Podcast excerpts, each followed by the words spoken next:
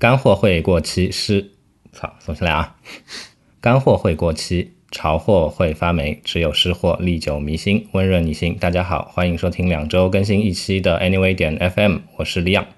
我是忍不住要下载结界，我我必须吐槽一下。大家知道，每次那个在剪这个片子的时候，我会反复把那个半成品放到真实的环境当中去听嘛。啊啊比如说，我现在拿着这个版本的 Opening 放在车上听的时候，就感觉打开了某个情感电台。不好意思打断你了，但我觉得写的挺好的。嗯，你继续吧。我们是一档在 iTunes Podcasts、网易云音乐、荔枝 F M 以及其他泛用型播客客户端推出的设计、生活美学、数码科技相关的电台节目，欢迎关注。此外，我台不定期更新的播客副厂牌 whatever.fm 也一样欢迎大家关注，可以在 iTunes Podcasts 或者在网易云音乐上搜索到我们的 whatever.fm。 除了音频节目，我台还在bilibili上上架了安妮薇映画出品的视频拍手节目《盲人摸象》，你负责忙，我们负责拍视频，摸给你看。上一期有个人没有念摸啊，我这里着重再强调一下摸给你看。嗯，最后特别向您介绍我们推出的付费会员计划，购买后即可加入本台微信群，同时获得一枚编号为一的不锈钢会员名牌以及 Anyway.Meetup 线下活动的入场券一张与其他纪念品，并且可在官网激活我们特别为您设计的 Xcode 功能，打开更加独特的播客收听体验。欢迎订阅，订阅详情请见官网左侧链接。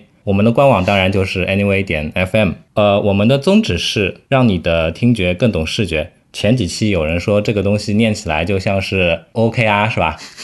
没有关系，如果你喜欢听我们的节目，欢迎帮助我们转发传播，让更多与你一样好品味的人来到 Anyway.F M。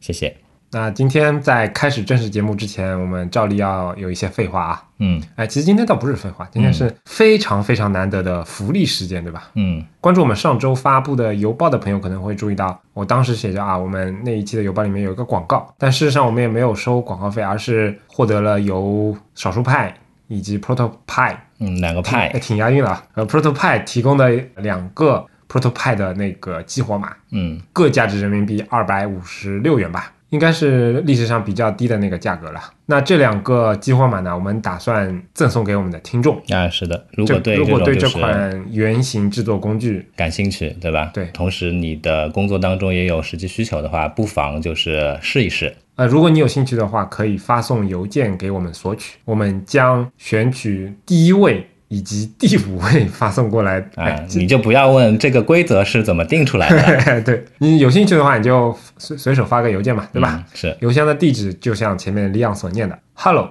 at anyway.fm。 我刚才念过嘛，啊，没关系，不重要，啊啊，不重要。hello at anyway.fm， 我们等着你的邮件。好，这是第一件事情啊。第二件事情，在会员群里面被很多朋友吐槽了啊。其实我已经感受到，我已经感受到广大的我们的衣食父母们，对吧？嗯，我们的上帝们，嗯，呃，迫切的希望续费的这样的一个心情。对，这个我也屡次在各种场合提到过啊，这个续费功能，对吧？这个我们其实已经研发完成好久了，嗯，对对 对, 对，但是卡在了最后，所有功能都已经跑通了，卡在了最后画插画的环节。但是我相信啊，嗯，虽然现在截止本期节目录制的时候还没有画完，但我相信李昂会在这期节目发布的时候画完的，因为毕竟啊，你不要立 flag， 毕竟我尽量，毕竟我们第一个会员售出的时间马上就要到了啊。嗯，是，嗯，那反正也给大家预告一下，伴随着第二年会员计划的那个正式开启，对吧？是的，我们会给第二年的会员的朋友一些新的纪念品，是的，以及新的形式的会员排派，嗯，就不立 flag 了，希望李昂早日画完吧。嗯，那今天非常难得啊，我们要终于开启一个不带坑也不是填坑的话题。对，就很明显不是由我由我发起的这样的一个话题。嗯，不过你也别说，这话题其实我有这个想法，嗯，其实还是因为你发起的。哦，是吧？嗯，那待会儿我们娓娓道来啊。先说一下今天讲的主题啊，哎，设计和编程。嗯，大家看到大家看到这个标题的时候，哎，不要转台。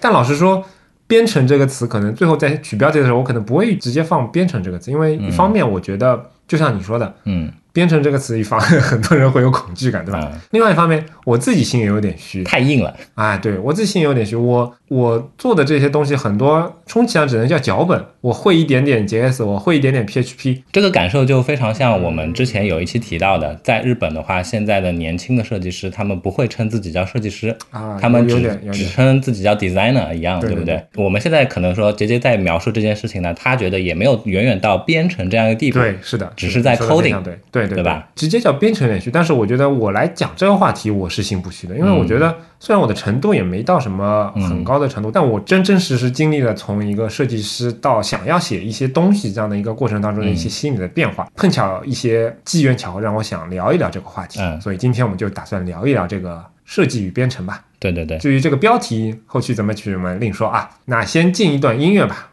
有什么音乐能够代表编程呢？能能敲键盘的声音吧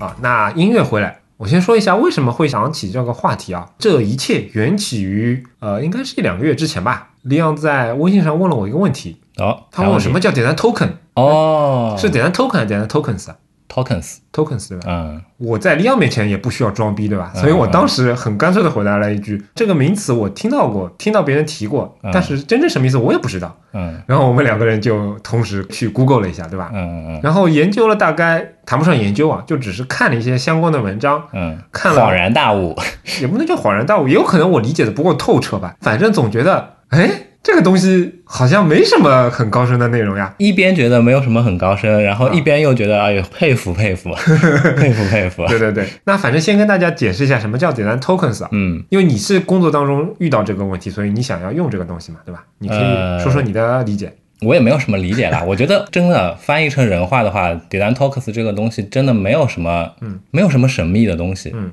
它就是大家，其实很多人你在日常你在你在维护你的设计文档，你在你在组织你的设计规范的时候、嗯、可能已经在做的一件事情。对，嗯，我举个例子，比如说你在组织你的设计规范当中的你的色板，嗯，你的样式，你的字体这些环节的时候，嗯，打个比方说，哎，色板当中的每一个配色，你去给它起了一个别名，别名对吧？嗯啊、呃，昵称对吧、嗯？叫小红、小蓝、小黄。这个小红、小蓝、小黄就是 Design Tokens。嗯，我我说一下我的理解啊，其实我觉得你说的小红、小蓝、小黄，我的理解应该是它它不能够再以颜色来命名小蓝、小红、小黄，嗯，而是以另外的一套体系来命名。重新起个名字，嗯，叫什么？啊、叫 Josephine 啊，可以可以可以。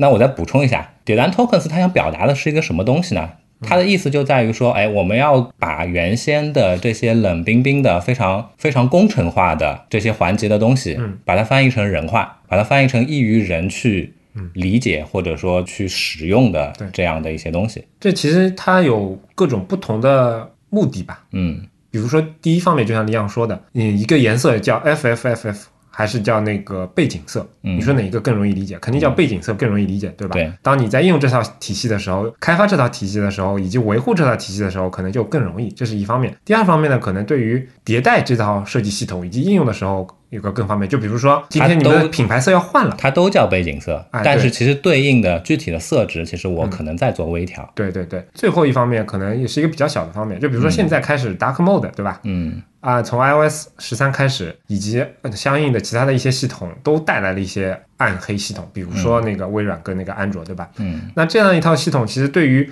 开发和设计者去维护的角度说来讲，比如说在 C S S 里面，就比如说我台的官网嘛，对吧？我给我们的呃文字起名叫 text，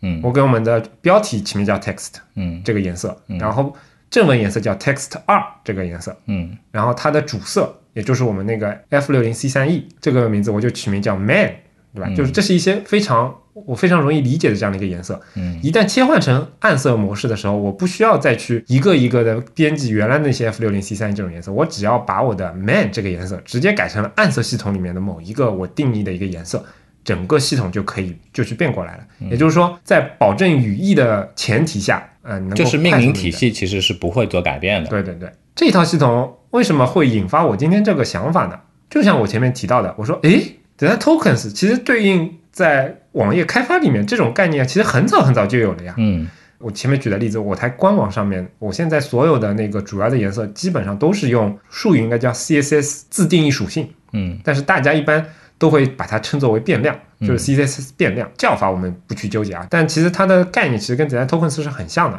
啊。相对来讲，就是在网页前端开发这一块啊，有一个非常明显的特点，就是说新的一些技术从开始实验性的使用到最后成为标准，这个时间跨度会非常非常的长，比其他几乎所有其他语言都要长，就是因为有一些历史严格造成，比如说兼容性问题啊等等的。所以说 C S S 自定义属性这个东西现在能够，虽然现在已经完全能够使用了，而且兼容性也相对不错，但这个概念其实很早很早就有了。嗯，包括你用一些 C S S 的一些其他的一些变种，比如说 less 啊，什么 S S C S S 啊，这种有一些更方便的写 C S S 的方法的东西里面，相对应这种概念也是很早很早就有了。我没有去查这个历史，我但我估计十年肯定是有了。现在现行的这个 C S S 里面所支持的自定义属性，其实它的执行方方式是非常非常保守的，也就是说在其他的一些技术里面会有更加激进的事情去做到这些，但我觉得好像之前没有人把它提出来说我们这个叫什么、呃、C S S Tokens、啊、没有这种概念，但是诶这不就是一个很简单的概念，但是我们居然又把它包装成了一个 Design Tokens 这样的、嗯嗯、所以这才是让我觉得屌的地方、哎、屌 对, 对 Tokens 这个词可能对于非非英文体系的用户来说其实也不是那么的直白的一个词，也不是那么常用的一个词。对对，其实在开发领域 token 这个词是非常非常重要的一个一个概念。老实说以我的英文基础来讲，我觉得 token 这个词放在这里其实稍微有一点有一点过了，顶多叫 Design Alias 这种，我觉得就已经别名啊什么我觉得就已经挺不错了，但是它确实包装了一个概念。 嗯, 嗯然后但你叫 alias 的话，它可能就带不给人那种高端的那种感受了、哎、不明觉厉的感觉了，对吧？就像 Design System、哎、对不对？实际上 Design Tokens 应该就是属于 Design System 的一个这个概念下面一个非常重要的一个环节， 对, 对吧、哎、那这是一个今天的一个引子啊。那为什么要提这个引子呢？我待会儿再说啊。第二件事情、嗯、也不是第二件事情，而是说应该算是一整个设计工具领域的一些近期的一些发展吧。嗯，我们就当新闻一样来随便听一听好不好？当然有些可能也是旧闻了。嗯，你说举个例子，比如说我国著名的优秀的设计那个什么 handoff 工具蓝湖，优不优秀我不知道啊，挺优秀的，因为你没 有, 没, 没有太多其他选择嘛，对吧？老实说啊，我就不够优秀，也可以这么说吧。确实有很多人吐槽，对吧？但它确实给我们提供了一些提供了一些选择，不得不这么说，对吧？啊，好吧，你先说。而且在国内这样的一个非常相对来讲非常不良的这种设计工具、哎、这个其实我是挺 佩, 他们挺佩服他们的，往这个方向去做，我觉得这点是很值得敬佩的。对对对、嗯、在国内做这样的一些专业项的工具的公司或者团队、嗯、其实我都是挺敬佩的，无论 是, 是无论是我们这个领域的设计工具，还是比如说像以前国内的 C A D 的那些工具、嗯嗯、Office 的那些工具、嗯、其实我觉得都挺敬佩他们的。而且毕竟毕竟它不像什么语雀背靠什么阿里这种大树、嗯、对吧？它肯定也背了我们不知道，对吧？但反正我觉得嗯，接下来可能会有吐槽，但是我觉得总体来说我还是比较比较敬佩他们的，他们做的事情我很敬佩。但是目前这个产品本身的一系列的呈现，一系列的带给使用者的那种感受、嗯、其实我觉得还是有非常大的提高空间，大的哎，对、嗯、这样的一个空间的。 Anyway， 前面想说的新闻或者说旧闻，就是蓝湖他们也推出了自己的叫什么设计规范云，反正就是类似像之前 Zeplin 有的一系有一部分功能吧，也在集成了一些 Sketch 的现在最最新的那个 Sketch Cloud 里面的一些功能、嗯嗯嗯、然后包括最近的一些其他一些设计软件的一些改版啊，也是今今天让我聊起这个话题的一个引子。比如说 Sketch 五十八版，它最新推出了这个功能叫那个 Smart Layout 啊、嗯，反倒是些设计工具的名字，我觉得它还是比较保守的。比如说 Sketch， 因为我我觉得我觉得很很正常，对不对、嗯？这个工具本身是对这个设计者本身的，嗯、然后是干活的人，他要一眼就能知道你你这玩意儿是干嘛的。嗯，哎，说回来就。简单跟大家解释一下这个 Smart Layout 是什么样的一个意思啊？现在对于一个组件，你可以去设定一个比较方便的方式去进行自适应，根据你就是组件内部的你的文本的宽度、哎、对，然后它可以去做一定的自适应，对，能够调节宽按自动调节按钮的宽度，或者说一张卡片如果你三行字四行字五行字不同的话，这个卡片上下的高度就不一样等等的、嗯嗯、这其实也是一个对设计师来说非常方便的功能。其实我持保留意见，请马上说出你的保留意见、呃、不用保留。表面上看起来好像是非常令人兴奋的一个、嗯、一个大功能、嗯、但是其实真的在日常的这个工作当中，你的日常使用当中的话，我觉得其实并不那么的重要。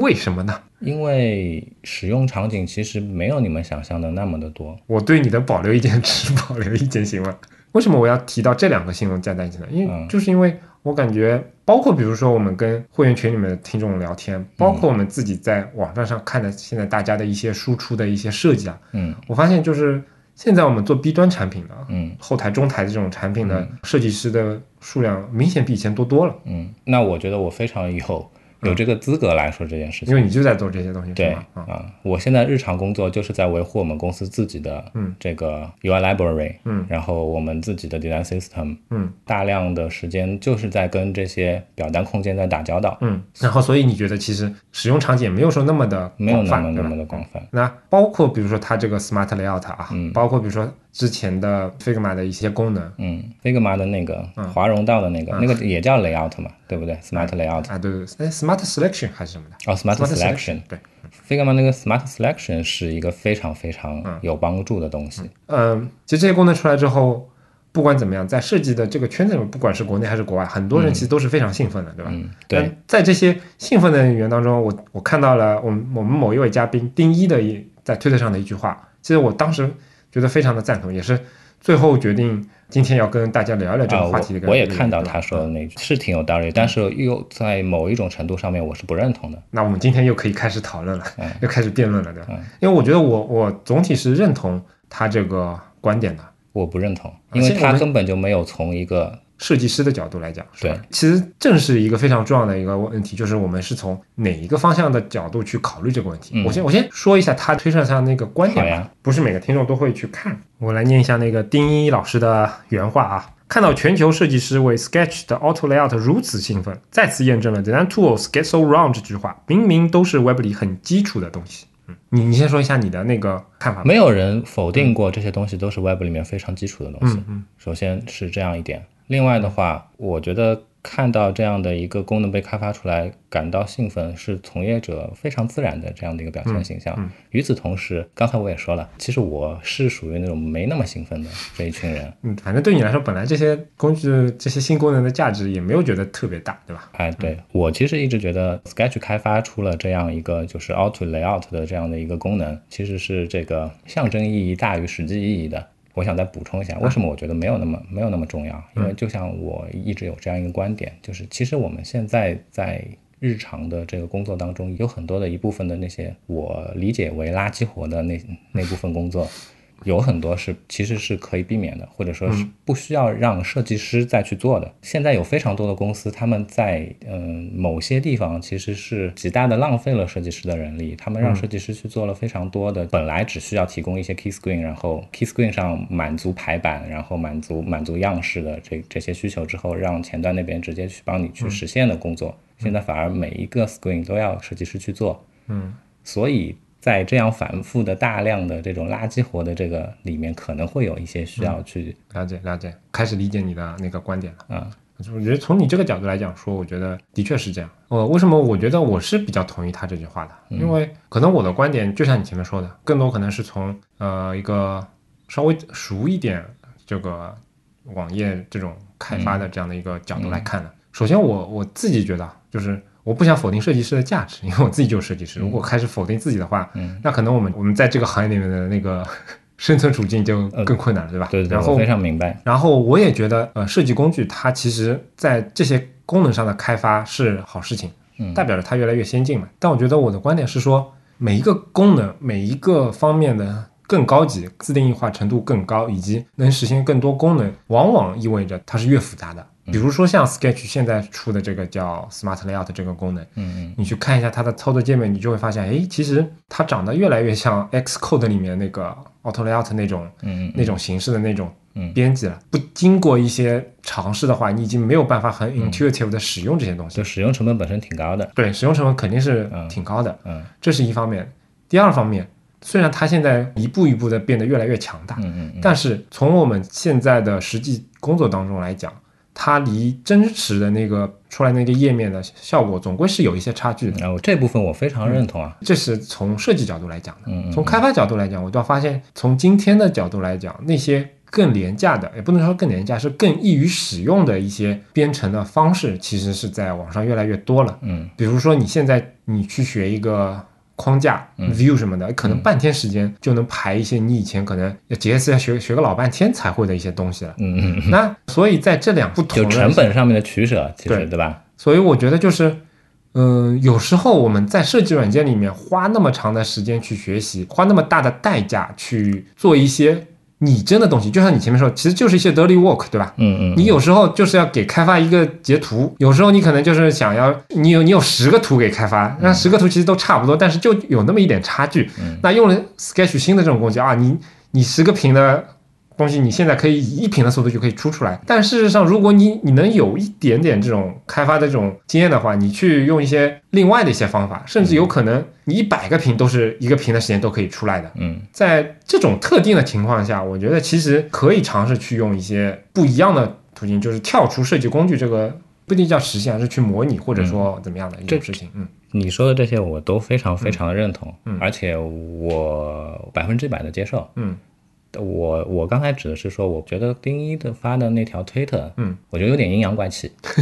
啊、嗯，或者这么说，就是说刚就像我刚才提到的，这件事本身没有毛病，嗯嗯，对不对？你不能站在一个非设计师的角度来嘲讽，嗯，设计师们在做的事情，对吧？对，嗯。嗯，另外一边的话，谈到具体的这个工作的流程的话，我其实是非常认同的。嗯，其实就像杰杰说的，就是一个成本嘛，对吧？嗯，你其实大可以去用那些呃学习成本、使用成本更低的这样一个方式去实现你的想法。嗯，这个东西并不需要去禁锢到我们当前的这些所谓的设计工具当中去。你去使用那些本来是一些，比如说哎针对前端去使用的一些工具、一些框架也好，它其实你在你你在实现你的你的想法的过程当中，它也是设计工具的一部分。嗯，都是工具嘛，嗯，对吧？你不用去把他们每一个东西卡得那么的死。对，嗯，从另外一个角度来讲，比如说丁一提到里面这些东西在 Web 里面很早就有，嗯，但你可以想象到 Web 其实是一种相对来讲在各种开发平台里面非常落后的一个东西，因为它受的限制条件非常的多，比如说网速，嗯，比如说兼容性等等的。嗯，我是一个记不住名言名句是谁说的那个人啊，嗯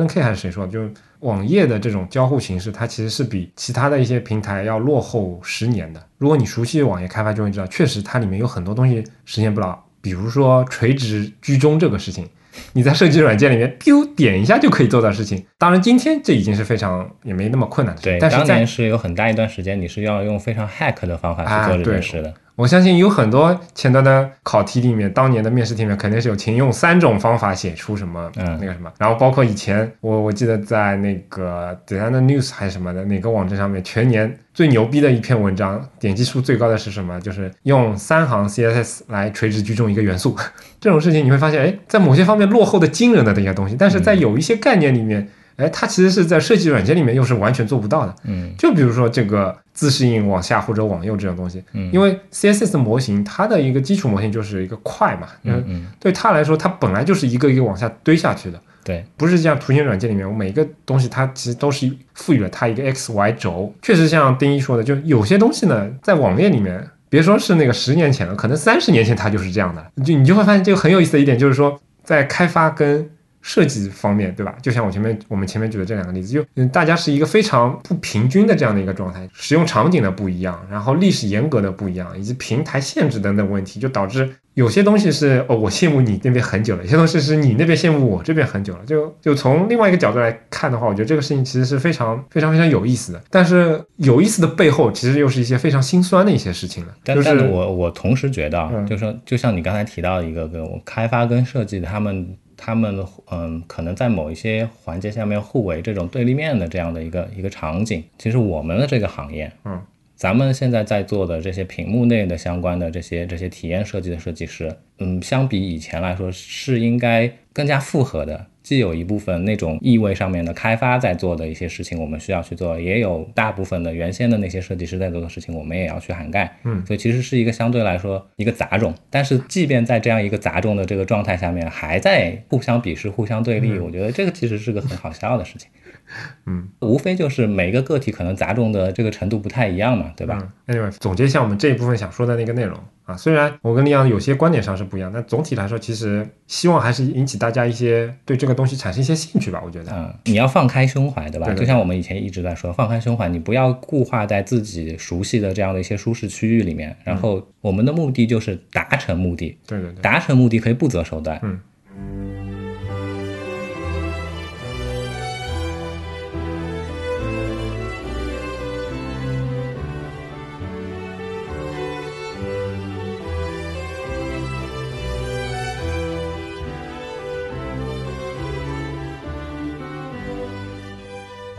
接下来我想再聊一聊一件事情啊，如果你想要去学这个就是设计之外的一些其他的一些跟编程啊或者说网页开发这种东西相关的一些事情的话，应该怎么学，嗯，或者学到什么样的程度，嗯，应该学哪些，对吧、啊、对对对，嗯，我先说一下我的观点吧，因为这个问题其实很多人都问到，而且可能因为我稍微也熟悉一点，所以说确实有很多人来问我这种四不像的这种人，我以前经常会回答说，我觉得这种东西你只要理解它的一个概念就可以了嘛，不需要很深入。嗯 嗯, 嗯，毕竟还是个设计师。嗯，所以说我可能笼统的回答一般就是说啊，你当然应该在视觉设计上去更深造一点。嗯，编程这种东西你了解个大概，有个这种概念，我觉得就可以了。嗯，但是其他的一些开发平台不太出现，在网页这一块，其实我现在的感觉或者说想法会跟以前是有一些不一样的。嗯，从我自己的那个感受和理解来讲啊，就是时至今日的话，你要么就完全不要学，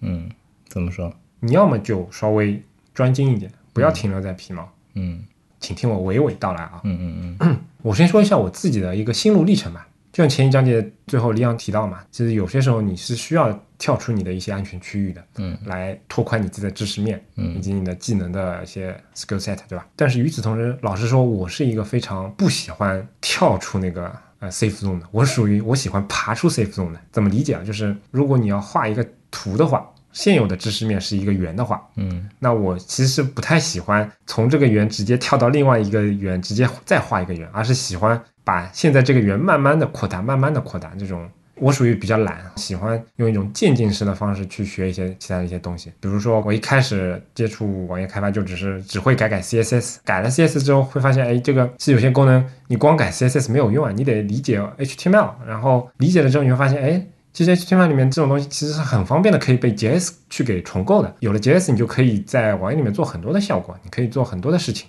甚至整个页面都可以用 J S 来渲染、嗯、那可能我再去熟悉一些 J S 的东西，那学了 J S 东西之后发现，哎，其实当我有能力去改变这个页面之后，我就想要做得更深入了。就比如说我想要去开发一些完全不一样的功能、嗯、这些功能可能要必须得要连到数据库，嗯，比如说我们官网的会员功能，对吧？这些后台在此之前我都完全没有这种经验，但是我觉得，哎，其实挺好玩的，那可能慢慢去学一些后台的一些东西，然后数据库的东西，然后可以把这些东西揉在一起。虽然到现在为止我都是一个三角嘛，但是我觉得这种慢慢移出那个安全区的这种形式，对我来说可能是更好的一种方式。但是你的这样的一个方式其实并不适合在工作当中去使用、嗯、对对对对，这我觉得你这个说的非常的重要。正是因为我是完全利用业余时间，然后再搞一些自己的项目，嗯，然后毕竟配上的搭档，对吧？到现在为止插花花了一个月，三幅图的草稿，他现在刚刚看到草稿，你知道吧？呃，完成了一个了，完成了完成了一个线框的 logo， 对吧？碰上这样的搭档，我发现我的速度已经是很惊人了，对吧？所以我其实你你不能看表面，对吧？你要你要你要透过表面去看它的内在。嗯嗯，这个东西其实，哎，从我勾画的这个图形的它的它的路径本身上面来说，嗯、其实是很考究的。啊，啊，回来回来，我的观点是说，尤其搭档这样利用这种跟我一样非常那个慢的这个搭档之后，我会发现自己，哎呦，我他妈我太有效率了，对吧？哎，什么事情都要有比较的嘛，对吧？同行衬托的好，同行衬托的好。啊，前面是说的就是，嗯、也是是有这样的一个机会，就是可以有一些自己的项目去做，然后它的需求是自己定的 ，schedule 是自己定的，所以就没有太多的压力在做这个东西。确实有时间去慢慢的尝试试错，然后包括做一些很傻逼的这种尝试，我觉得都没有人来管。嗯，说到这个的话，其实这稍微岔开一下，就是其实我是非常非常建议我们广大的设计师朋友或者我的听众们，你们在时间条件允许的情况下面呢，哎，尽可能的在自己的这个正常的正职的工作之外，给自己创造一个做自己 side project 的这样的一个一个环境出来。是的，呃，这样的话对你的职业生涯其实真的是有非常非常大的帮助的。你有了一片自留地。对对，当你在工作当中遇到不顺的时候，当你在工作当中有很多事情没有发挥的时候，你可以在你的 side project 里面实现你自己的一些想法、一些尝试的一些东西。说的说难听点，做得成做不成其实不影响你的直接的一些工作的收入。你, 你在这个你在这个环节当中，你要的不是结果，对，你体会的是过程，而且你收获的是过程。不，我们现在还是要结果的啊！对对对对，哎，对吧？我们的会员续费即将开始，放心放心，插话马上就。嗯，开玩笑归玩笑，我是觉得。就 side project 它确实是一个非常好的一个心理调节的一个机制，我觉得，嗯，也是个人的能力增长的一个非常好的一个途径。你真的不可能每一个人都是那种特别的幸运儿，对吧？对对对，你你去了一家特别棒的公司，然后到了一个特别棒的团队，做了一个特别棒的项目，然后通过这一系列特别棒的。感觉像是那种玛丽苏电影里面发生的这种情节，然后你你的能力突飞猛进，其实这是非常非常难得的。对对，非常非常少的情况啊。反正就像网上的很多鸡汤文说的嘛，对吧？嗯、决定一个人成败的是他八小时以外的成就。这句话放到今天，可能八这个数字不太够了，对吧？哎，老老实说，这个我没看过这个鸡汤文。哎，你没有看过啊？但我觉得他平时平时鸡汤喝的比较少。但我觉得它的核心思想，其实我觉得还是，嗯，至少我我是有点道理的。对对对。嗯，那我们接着再说说，如果要做的话，应该做到什么程度？哎，对对对。现在我就想说这个啊，嗯、我在我的工作当中，尤其是在你想你懂啊，在在这种大公司的，嗯，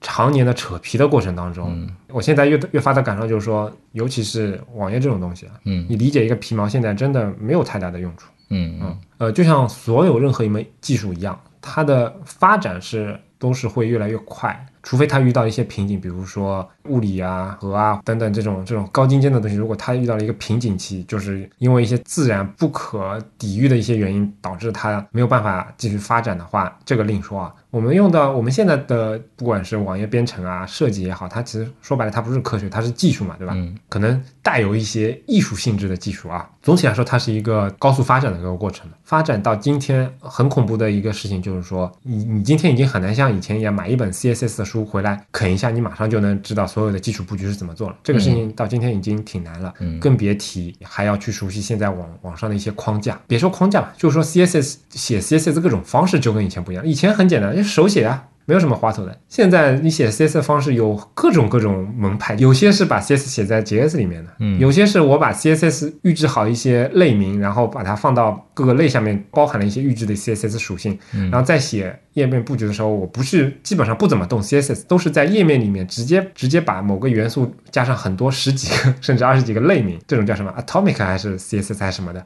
然后这种流派他们之间的差异基本上就可以理解为武当啊、峨眉啊这种他们修炼内内功还是心法这种巨大的差别了，对吧？然后再到比如说就像前面举个例子啊，你现在嗯、呃，你要搭一个嗯搭一个脚手架，就是可以跑通比如说 React 可以写一个 Hello World 这样的一个脚手架，有些时候其实连搭这个脚手架它的成本就已经非常非常的高了啊！我深有体会。李想当时为了这个脚手架打扰了我们另外一个会编程的哥们儿很久时间，对吧？啊，对，然后最终实验效果终于跑通了 Xcode 和 React Native， 对吧？对对对，是吧？嗯，有时候你会觉得这是编程这一门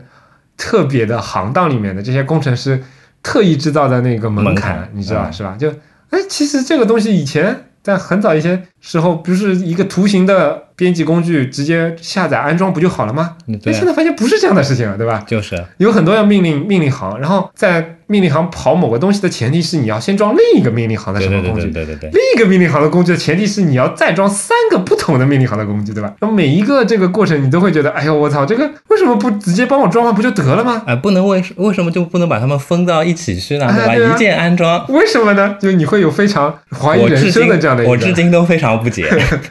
呃，这个道理我也不知道为什么，啊，这个我们也今天也不是我们讨论的重点。我得出的一个观点或者结论就是说，有些特定的情况下，你搭个脚手架其实就能耗费你脑细胞的这样的一个前提下，你现在去懂一些皮毛，其实已经没有没有太大的用处了。嗯，举个例子说，你以前可能跟我们的开发工程师说，你可以通过啪啪啪这种方法形成直接就做出来的呀。开发工程师抛过来三个词，我们这个用的不是这个什么什么呀，我们又是什么什么什么技术，这个技术是有些什么什么什么限制。如果要打通这些限制的话，我需要再装哒哒哒哒的三个东西，但这三个东西哒哒哒我们产品是不能用的。举个例子，我只随便一说，三句话你就被他给打回来了。嗯，这个非常现实，就是非常现实。我这种事情我碰到过的。嗯。然后如果你懂这些东西，比如说我有时候我也真的碰到过这种东西，那我就说你你给我那个权限，我我拉下来，我自己把脚手节全部搭完了，搭完之后我把整个页面写写好了，写好了提交上去，他发现有用哎，嗯，那个时候他就没有话说了，嗯，然后以后他就会跟你，这点我也跟我我我屡次在节目里都提到过这一点，就是这点我非常喜欢我碰到过的这些工程师，就是你在跟他接触的时候，他可能会非常的拽，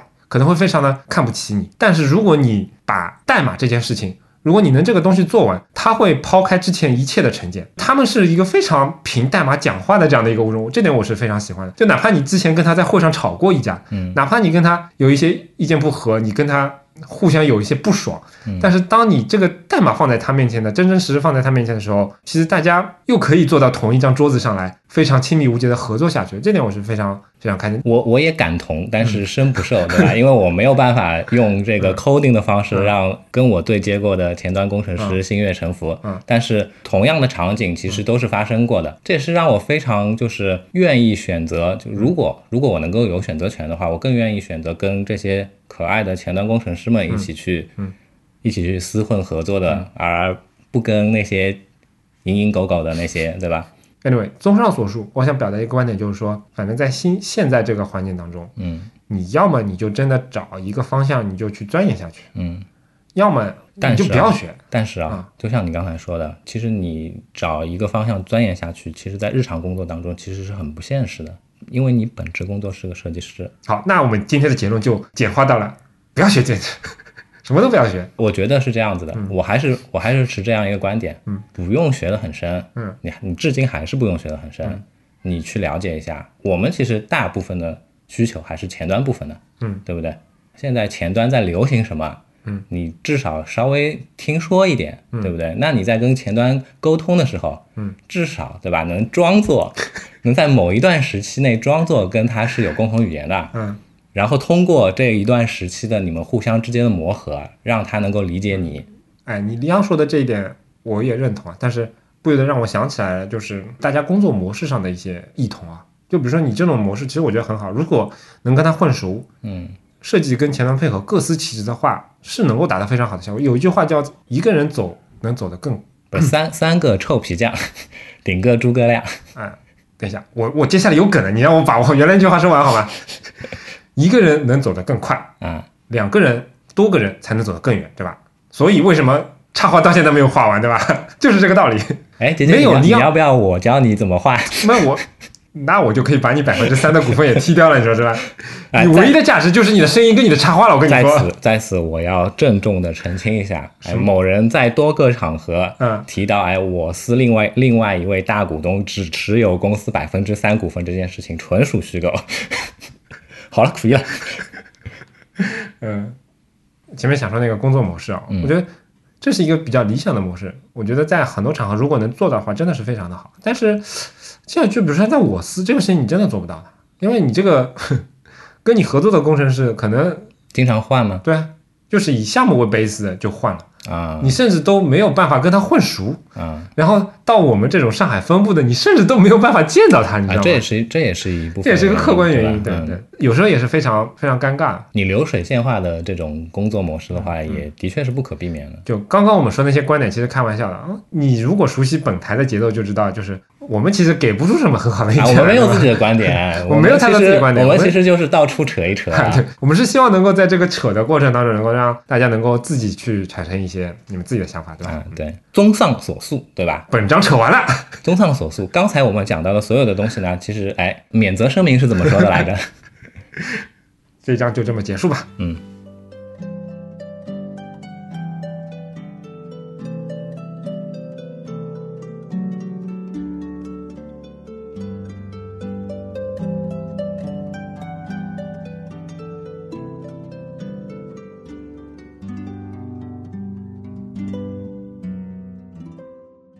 那前面我们聊的是那个你到底应该学到什么程度，对吧？嗯。那接下来没结论，感觉前面一章可以跟大家跳过是吧？简介里说，前面五十七分钟那不，如果话不能这么说，如果这么说的话，嗯、本台这个迄今为止九十几期节目都可以跳了。接下来我们想说一说我们自己的那个，详细展开一下，比如说李阳前面说的那个搭教授架的那个经历啊，聊聊我们觉得应该怎么样学比较好。你开始吧。我其实一直觉得本期节目对吧、啊、我是作为一个在旁边保持这个礼貌不失尴尬微笑的这样一个角色的。没想到走到前台了是吧？哎，你叫我来展示一下自己的心路历程，我真的没有什么好展示的。我我说我说说我的感想啊、哦嗯、为什么我想让你分享这一段呢？因为老实说我觉得还挺不容易的。嗯，你懂 Xcode 我前前后后应该是下过四五遍的， Hello World 写到 Hello World 应该也写过大概两三遍，但是基本上我没有你走的深。但与此同时，我认为作为股份比你多 百分之九十四 的那个主播嘛，对吧？我觉得，我觉得在不信谣不传谣，我觉得弘扬中华民族这个优良的这个诚实的传统。对，我觉得在技术这个方面，我觉得我肯定自信心要比你高一点，但是我其实依然没有走走到你这个程度，所以我觉得你那我就大概说一下是什么样的动力驱使着你做完这样的一件事情的呢？哎，究竟是道德沦丧还是？我都已经忘记这这句话怎么说了我就说一下大概的这个原因嘛。我台会员群的朋友其实应该大部分都知道一件这样的事情，我们在做 app。 嗯，但我们在做 app 这件事情呢，我们做我们想要做 app 这件事情其实是至少从我的角度来说已经酝酿了很久很久了。嗯哼，在这个过程当中呢，我我也想过很多的办法，但是碍于当时的这样那样的一些条件，嗯，都没有成型。嗯，所以那个时候就想说，哎，嗯，要不就自己硬着头皮试试看。然后呢，哎，就像刚才说到的嘛，我我做的第一件事情就是说，先去先去了解一下现在的这个咱们前端工程师这边的一些，就是当时比较流行的。这样的一些一些所谓的所谓的前端框架呀，我又称技术选型这个阶段，哎，对对对对，然后发现说，哎 ，React Native 对吧、嗯？哎，它好像非常符合我的需要。嗯，我们这里再科普一下啊 ，React Native 应该这么说 ，React 是 Facebook 出的一套框架，对，网页的框架、嗯，它其实是一个现在不管是国内还是国外，几乎是最流行的一个前端的三大前端框架嘛。就现在三大前端框架其实非常明显嘛 ，Angular 是。谷歌出的那个，它其实是这三个里面最早出现的，嗯、应该是啊，嗯，对不起，前端这个东西我们还是不要多说了，就免得像上次一样越越多说越多错，对吧？没关系，这里我只负责嗯。Angular 它其实一开始的话，它的前后版本非常的多嘛，嗯、最早的时候其实也是相对比较简单的。你看我这里只能嗯，但是到后来呢，它慢慢的变成了一个非常复杂的一个系统，它的特点就是它能够做一个非常大的大型的项目。然后 React 呢是现在保有量几乎是保有量最高的这样的一个框架，然后另一个框架 Vue 呢，它其实在国外其实它没有那么的，嗯，不像在国内那么 popular。嗯，为什么国内那么 popular 呢？是因为那作者尤雨溪他是一个是中国人，是中国人，所以他有非常健全的中文文档，然后也有非常坚实的中国国内公司使用 Vue 做技术的这样的一个对对对一个背景，但是相对来讲，总体上它的地位应该在三个里面是最低的、那个啊。我举些例子，譬如说饿了么，嗯，譬如说滴滴，嗯。他们有大量的项目是跑在 Vue 上面的，嗯，为为什么我举他们呢？因为你们也跑在 Vue 上面，哎，对对对，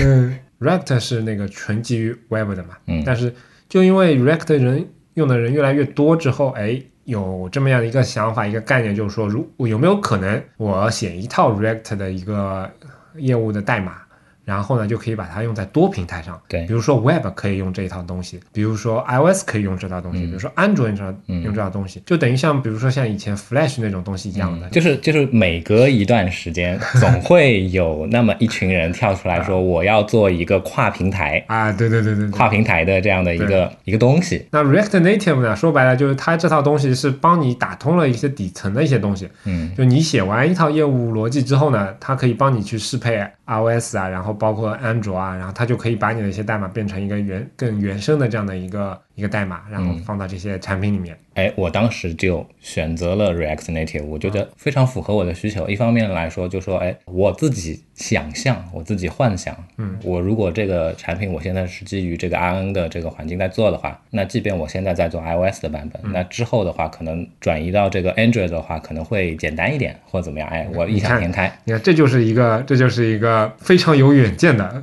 对、哎、C E O 的那种想法，对吧？然后呢，哎，还有另外一点就是，刚才有讲到，哎，其实我跟姐姐一样，我心路历程里面，我删删下下这个 Xcode 多次，不下可能已经双位数了。啊、那你比我多啊？那为什么每一次都是打开之后，然后稍微稍微摸索一下就放弃呢？老实说，我觉得虽然非常非常多的开发者。至少我看到非常非常多的开发者，他们会说 Xcode 是一个非常好的这样的一个一个一个开发工具，对吧？嗯、但是对于我这种就是这种程度的这个这个，在这个环境下面这种小白痴用户来说的话，我觉得 Xcode 太令我迷茫了。嗯，我打开 Xcode 之后，我不知道我该干什么。嗯，因为它的界面它既不像那些前端的这个编辑器一样，哎，大家比方说进来就是一个大面积的，就是一个文本编辑器的。这样的一个界面，对不对？它又有文本编辑器，然后又有一部分你能看到说，哎，边上有很多组件的东西，可以让你去拖，可以让你干嘛，所以反而令我不知所措。甚至有些东西拖进来，你会发现，哎，它不是即时可用的，哎、对吧？对对对对对对对。哎，有些列表什么拖进来，哎，你不设置，你不写点代码，对对对对对对对，你点run之后，哎，出错了，哎，对对对对对对，这就感觉好像。设计师打开了 Photoshop，Photoshop Photoshop 的启动界面里面有一个样本，哎，有三个不同的产品的那个框架的 U I， 然后你你说啊，那我熟悉啊 Photoshop， 然后随便点一个，点一个，他说，哎，出错了，你你必须得要手动设置一个什么东西才能打开这个样本，对吧？对对，我的我的那个一丁点，我的那个一丁点希望去学习的勇气都被他浇灭了，所以呢，哎，后来我发现，哎啊嗯。学 R N 的话不用这样，对不对？嗯、哎，我用我用现在最流行的编辑器，比如说那个 V S Code， 嗯，来写这个 R N 的我的页面的这个代码，嗯，然后哎 ，Xcode 那边直接就可以跑通了，对吧？对，嗯，用它的用它的这个 iOS 模拟器，我就能够直接看到我想要看到的东西了。这个时候非常的有成就感，对吧？一方面非常有成就感，另外一方面就让我觉得哇，我跨过了，我仿佛跨过了我之前害怕的那。嗯，那非常深的这样的一道悬崖，对吧？嗯，啊、呃，来到了一个新的世界，嗯，然后会让我有继续学下去的动力。当时的这个这个历程是这样子，而且我会因为有这种不是那么那么密集的挫败感，所以会让我产生继续学下去的这个动力。嗯、然后由此呢，会让你更加自驱的再去网上去找各种方法去实现你的想法，嗯、但最后还是放弃了。但你这次已经走得很深了，你已经还加了一些现成的。那个 React 那些组件，对吧？对，到目前为止，其实我能做的事情还是跟以前这个写网页一样的，就是扒人家东西。这是一个设计师的一个错觉吧？嗯，就比如说 Swift U I 这个东西，嗯，发布会上的时候，技术人员在那边，哎，左边写一个什么东西，右边歘一个列表出来了；左边加一行什么东西，右边歘一个头像出来了；左边再写一个什么东西，右边歘这个名字能够直接读什么数据列表，然后你会发现啊。那以后这开发不需要工程师啊，我们自己设计师就都可以来做了。就很多人当时会有这种惊呼，嗯，但是你稍微理智的去想一想，就会哪怕 Swift U I 这套东西你能够熟它的一些表现层面的东西，那也只是表现层面的东西，它背后的一些业务逻辑，你不管用再用什么简化的一些语言，它说白了就只是一些语法上，就只是一个能够帮你简化理解，然后帮助你能够延缓，就像李想前面说，延缓这个。学习的曲线的这个陡峭程度，嗯，但它没有办法替代你真正背后的一些编程的一些思维，嗯，以及基本功这种东西。是的，所以说这个其实是没有什么没有什么太大的捷径的，嗯啊，就是一个你需要有一个这么样的一个自驱力去做完这件事情，然后然后去推动你做这个东西。我属于那个渐进式的，让我跳出去，我可能行。但是 Xcode 这个东西对我来说也是像那个也是一道坎的吧、啊？对对对，而且 Xcode 另外一个。非常重要的问题就是，不管是 Xcode 本身这个编辑器，或者说这个 I D E， 嗯，本身来说也好，还是说它的呃以前的 Objective-C 这个语言也好，还是说 Swift 也好，甚至说最新的 Swift U I 也好，就它经常被人诟病的就是发一个版本就换一个模样、啊嗯、对，举个例子，我之前买过一本书，是 Swift 几的版本啊，就当中大概就只差了一个版本，我发现书里的范例在我新版的 Xcode 里面已经没有办法写写出 Hello World 了，你你就觉得这个时候就当你还没下定决心的时候，这个软件就已经开始发展迭代了，当你终于下定决心了之后，哎，这个决心没有用了、嗯、对，就他主动把你放弃了这其实也是在很多编程语里面都都常见的这样的一个问题，什么 Python 啊 P H P 啊都有这种类似的问题啊。跟我觉得这有时候也是一个历史原因，也是一些没有办法的一个避免的一个事情，做第一个版本第二个版本第三个版本人的的这些人，他可能都没有想到这么远，说要我们要实现怎么样的功能，而且他也确实因为这些技术发展的太快了，所以后面东西都会变得越来越复杂，然后你就会不停的给他加补丁补丁的补丁，实在不行那才重构，一重构之后又完全不一样，就就这样，所以我继续保持我嗯的传统所以我前面也说了，就这个东西现在确实啊、呃，如果你只是学点皮毛的话，可能这这些皮毛过了一会儿时间之后，有可能连皮毛都不是皮毛了，就可能甚至跟真实的开发的一些经验是相相悖的、相反的。嗯，嗯所以有时候你索性，我前面说了，就是有时候对，所以所以我我觉得其实也不是学，嗯，就就是就是了解趋势。嗯，然后了解他们那边的大方向是什么样子、嗯、其实这个不难对吧、嗯、网上了解途径非常多、嗯、说到网上了解途径这点，老师我觉得是现在这个呃，现在这个互联网给我们的一个宝藏。嗯，我就不拿开发工具举例子，我就拿 Figma 举例子。嗯嗯，比如说我们会员群里面很多朋友会问，比如说 Figma 这个功能怎么实现，那个功能怎么实现。嗯，嗯老实说我是很心虚的，我不是一个 Figma， 虽然本司 Anyway.F M， 嗯，啊、哦、不对，本司的话叫 Anyway.Group 对吧 ？Anyway.Media Group。有近 百分之五十 的员工其实已经完全切换到 Figma 的平台了。另外有 百分之五十 其实在个人项目里也比较常用 Figma， 甚至我们也是他们的付费用户。对，但是总体来说我并没有用的那么深，这些功能我也不知道啊。但事实上经常的一件事情是，如果你把这些功能的点翻译成英文放在 Google 上去搜，很多地方都会有。比如说 Figma 有一个，我不知道那个是官方还是官方的，是官方的，官方的，就是那个网站叫什么 Spectrum 还是什么？对对对，就这个，我不知道怎么念法，反正就像、嗯、其实它就像以前那个贴吧这种论坛一样的，只不过是看上去格调比较高的一样。Sketch 跟 Figma 应该在上面都有论坛，很多问题都会导向这个论坛，然后发现哎，这个世界上跟你有同样问题的设计师太多了，经常会发发现一个问题，就是就我在搜的时候很心虚。因为我发现我不知道怎么描述这个问题啊，我觉得我这个描述的方法太傻逼了。但当你当你打几个关键字，发现跟我傻逼的人一样的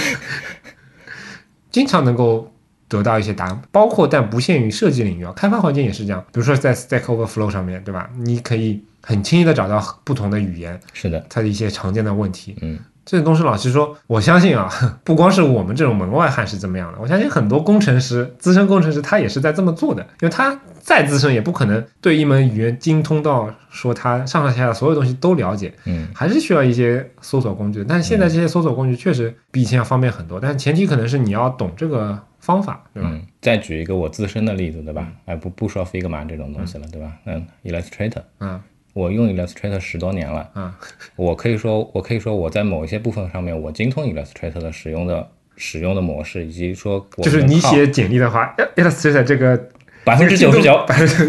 因为好谦虚啊，留 百分之一 怕, 怕自己骄傲是吧、呃、大家都知道的对吧，我是一个谦虚的人谦虚谦虚。但是其实老实说哎，即便用了十多年的这样的一个非常熟悉的工具，其实还有我在实际使用的过程当中，我在我在我在某些哎遇到需要去处理一些问题的时候，你还是会有疑问，嗯，会不知所措。但是哎 ，Google 啊，嗯 ，Google 一下你就知道，嗯，怎么有点有点这么不对的？我再岔开一下，对吧？哎、啊，刚才说到，在网上现在其实有非常多的这些途径可以去帮助你去了解。跟你平行世界的另一边的那些前端工程师他们关心的东西，他们正在使用的这些工具，他们平时经历的一些事情一些场景，对不对？嗯，我再想举一个自己的例子，我加入到一个哎，就刚才有讲到的我们我们我们之前有采访过的我们的嘉宾，对吧？丁一先生他有一个微信群，嗯，叫做小丁丁什么什么群，小丁丁全站设计师群啊，对吧？其实老实说啊，我有非常多次是产生过这个退群的冲动的。为什么呢？因为我觉得这个群里面，我跟你也吐槽过对吧， 百分之九十 的不是设计师、嗯、你就觉得格格不入是吧？这个倒不是格格不入，但是他们就像我刚才说的，我们这个时代的在做这个屏幕内设计的这群人，嗯，其实都是杂种，你杂种之间还互相鄙视，这个其实是一件非常可笑的事情。然后在这个群里面呢，有时候就会发生这样的事，然后呢也会去吐槽一些可能是上一个世代的或者上一上上一个世代的设计呈现的一些状态，当年的一些趋势啊什么的，我觉得都很可笑。嗯，这种时候的时候我都会产生那样的冲动，但是最后为什么忍住了呢？因为你经常时不时的还是要问几个问题的对不对？其实我问问题的次数不多的，因为本来就是门外汉、啊、我也问不了太多实质的问题。你问的问题很实质啊 Unicode 什么 D 八零零零 这个字段为什么显示不出来，但那边没人回答我呀、啊、为什么不走、嗯、为什么不退呢、嗯、其实也正是因为那边有那么多的前端工程师，可以了解一些不同的他们，我可以偷窥他们在聊什么。嗯，有些时候通过他们的聊天的这个、嗯、这个记录，我能够受益良多。嗯，所以我觉得这个真的相辅相成，确实这样。比如说你看我现在也很违心的加入了很多其他播客的听众群对吧，我也想尝试偷窥一些不同的人群里面他们都在，对对对，你还非常违心的去参加了一些播客的这个录制的这个这个这个过程那个不违心，一点都不违心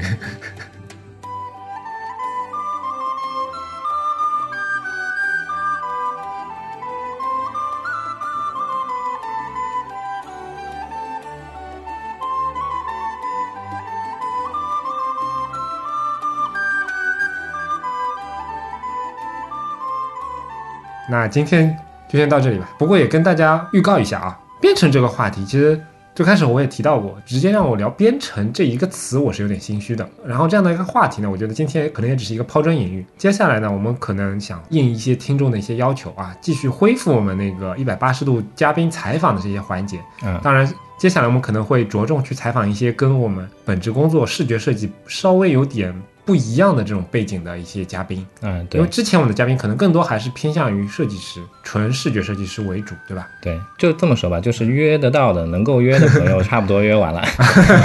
哎呦，你不要说的这么直白呀！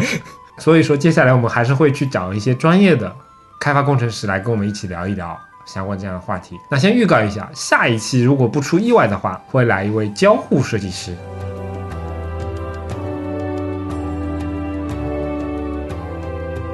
感谢大家收听我们的节目，如果想要获得更好的收听体验，不妨尝试我台推出的付费会员计划，详情请见官网 Anyway 点 F M。 同时每一期节目提及的相关内容呢，都能在官网上找到。如果你需要联系我们，可以直接在官网 Anyway 点 F M 上留言，也能通过邮箱 hello at anyway 点 F M 来信，在微博推特上搜索 Anyway 点 F M 即可找到我们的官方账号，上面会不定期的发布一些即时消息，欢迎关注。哎，其实你在 Instagram 上面搜索啥来着？我们的账号名字是 AnywayIG。AnywayIG 啊？对啊，或许也会发现一点什么。你是准备要 po 图了吗？啥图啊？ 我, 我有一阵没有 po 图了。哦哦哦！你可以 po 一些日本见闻啊。啊，没没啥见闻，就是非常棒，不想走。同样，你也可以订阅我们的邮件组安妮微有报。订阅地址请见官网侧边栏的链接。我们努力的目标是让你的听觉更懂视觉，当然你也可以在各大泛用型播客客户端、网易云音乐、荔枝 F M 上搜索 Anyway 点 F M 找到我们。两个礼拜之后再见。好，这是个问号啊应该可能大概也许可以吧。嗯，拜拜拜拜。